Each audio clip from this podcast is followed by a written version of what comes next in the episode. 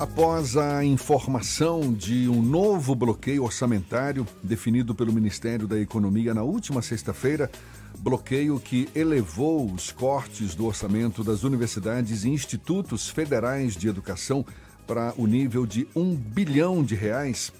Pois é, depois dessa notícia, a Universidade Federal da Bahia disse em comunicado que não vai parar para se manter em funcionamento. E para isso vai ser imprescindível energia e resiliência. O reitor da Universidade Federal da Bahia, professor Paulo Miguel, é nosso convidado, é com ele que a gente conversa agora. Um prazer tê-lo aqui conosco. Bom dia, professor. Bom dia, eu agradeço a oportunidade Bom dia a todos os ouvintes e a equipe técnica que conduz o programa. Muito obrigado. Como é que o senhor avalia esse novo bloqueio no orçamento das universidades federais e qual o impacto da medida no orçamento da UFBA, Paulo?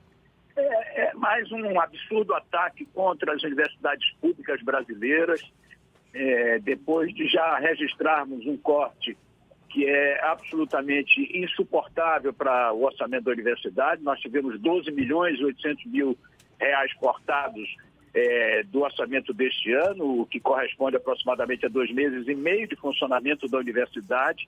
E agora, na última sexta-feira, fomos é, surpreendidos com um bloqueio é, da ordem de 5,8%. Nós estamos ainda é, trabalhando com esse percentual para ver quais as contas que serão alcançadas, atingidas, mas que, de qualquer forma, torna a situação da universidade um, uma, é, é algo trágica, porque são recursos indispensáveis para garantir a continuidade no dia a dia dos trabalhos. É com esse recurso que nós pagamos água, luz, telefonia, é, é, portaria, vigilância, limpeza, enfim, é, são as despesas de custeio que serão mais uma vez atingidas com esse bloqueio, o que é algo absolutamente é inexplicável quando na imprensa tem saído diariamente informações de que a arrecadação do governo brasileiro melhorou, que a situação econômica é, está sob controle e somos surpreendidos com um corte sem qualquer justificativa, sem qualquer motivação que nos fizesse, pelo menos, compreender o que é está se passando. É um absurdo, mais um absurdo contra as universidades.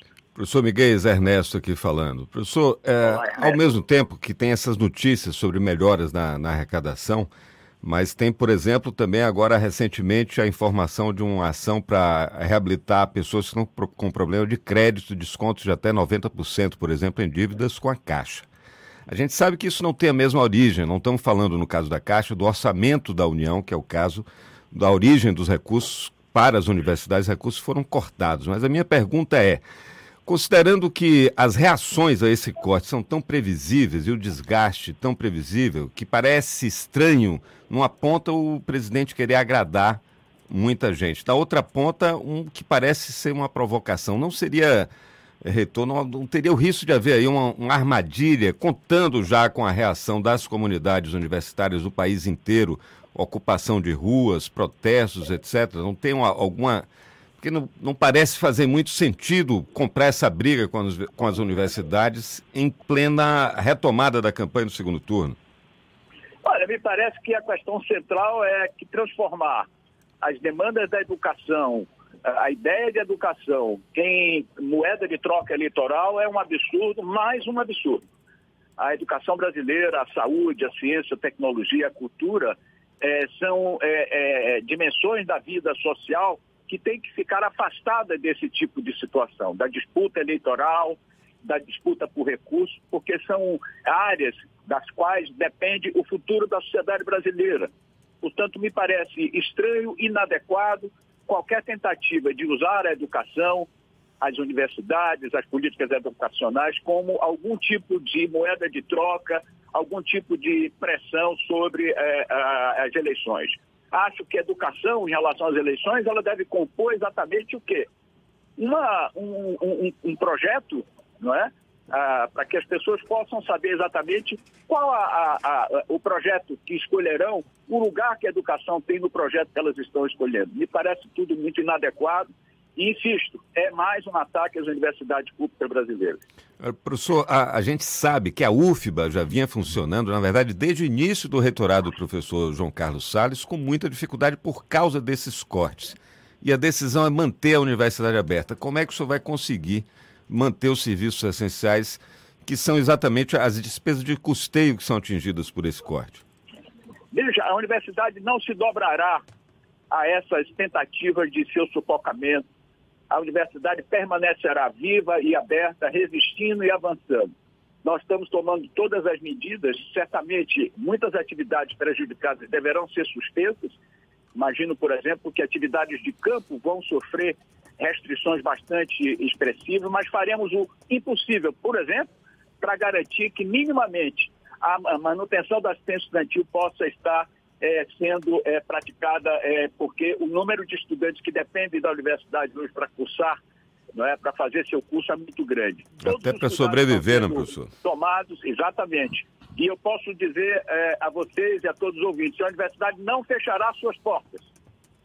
Se é essa tentativa de fazer calar a universidade pública brasileira, estão enganados aqueles que pensam que conseguirão sucesso. A universidade resistirá, a universidade continuará cumprindo sua missão. Eu queria aprofundar um pouco mais esse debate, professor. O senhor usou a expressão tentativa de sufocamento, é, que dá margem para a gente interpretar uma tentativa de calar as universidades. O que, qual é a leitura que o senhor faz do que pode estar por trás dessas políticas é, implementadas pelo governo federal, que ao longo do, do, do, atual governo a gente vem percebendo né, um desmonte da educação. O que está por trás disso na sua avaliação, professor? A desconsideração de que a dimensão de vida pública é fundamental para que uma sociedade possa avançar. A, a, compreensão de que a educação pública, saúde pública, podem perfeitamente ser colocadas de lado, porque afinal de contas tudo isso pode ser buscado no mercado. Isso é um equívoco brutal. Isso é uma tentativa de imaginar que o mercado pode satisfazer todas as necessidades de uma sociedade, quando nós sabemos que, pelo grau de desigualdade que experimentamos na vida brasileira, o Estado brasileiro, na área de educação, na área de saúde, continuarão sendo fundamentais para garantir que a maior parte da nossa população tenha condições mínimas de uma vida digna.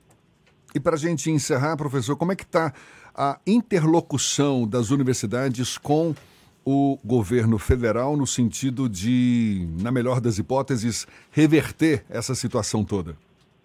A universidade, as universidades, através do EDIFES, que é a organização que reúne todas as universidades federais e todos os institutos federais, está em permanente diálogo com o Ministério da Educação, tentando fazer ver ao Ministério a, o absurdo que é, é, significa este bloqueio. Da mesma forma, a DIFES continua articulada com as grandes instituições dedicadas à questão da ciência, tecnologia e educação no Brasil, dedicada a uma conversa com o parlamento, que é um, uma, uma, uma conversa fundamental, porque dependerá em larga medida do parlamento a reversão desse processo, Portanto, a disposição de conversa é total e absoluta na defesa da universidade. Professor Paulo Miguel, que é reitor da Universidade Federal da Bahia, conversando conosco sobre mais esse bloqueio, mais esse corte orçamentário destinado às universidades federais como um todo. A UFBA não é diferente. Muito obrigado mais uma vez pela sua disponibilidade. Seja sempre bem-vindo. Até uma próxima. Agradeço. Estou sempre às ordens. Muito obrigado pela atenção. Bom dia para vocês.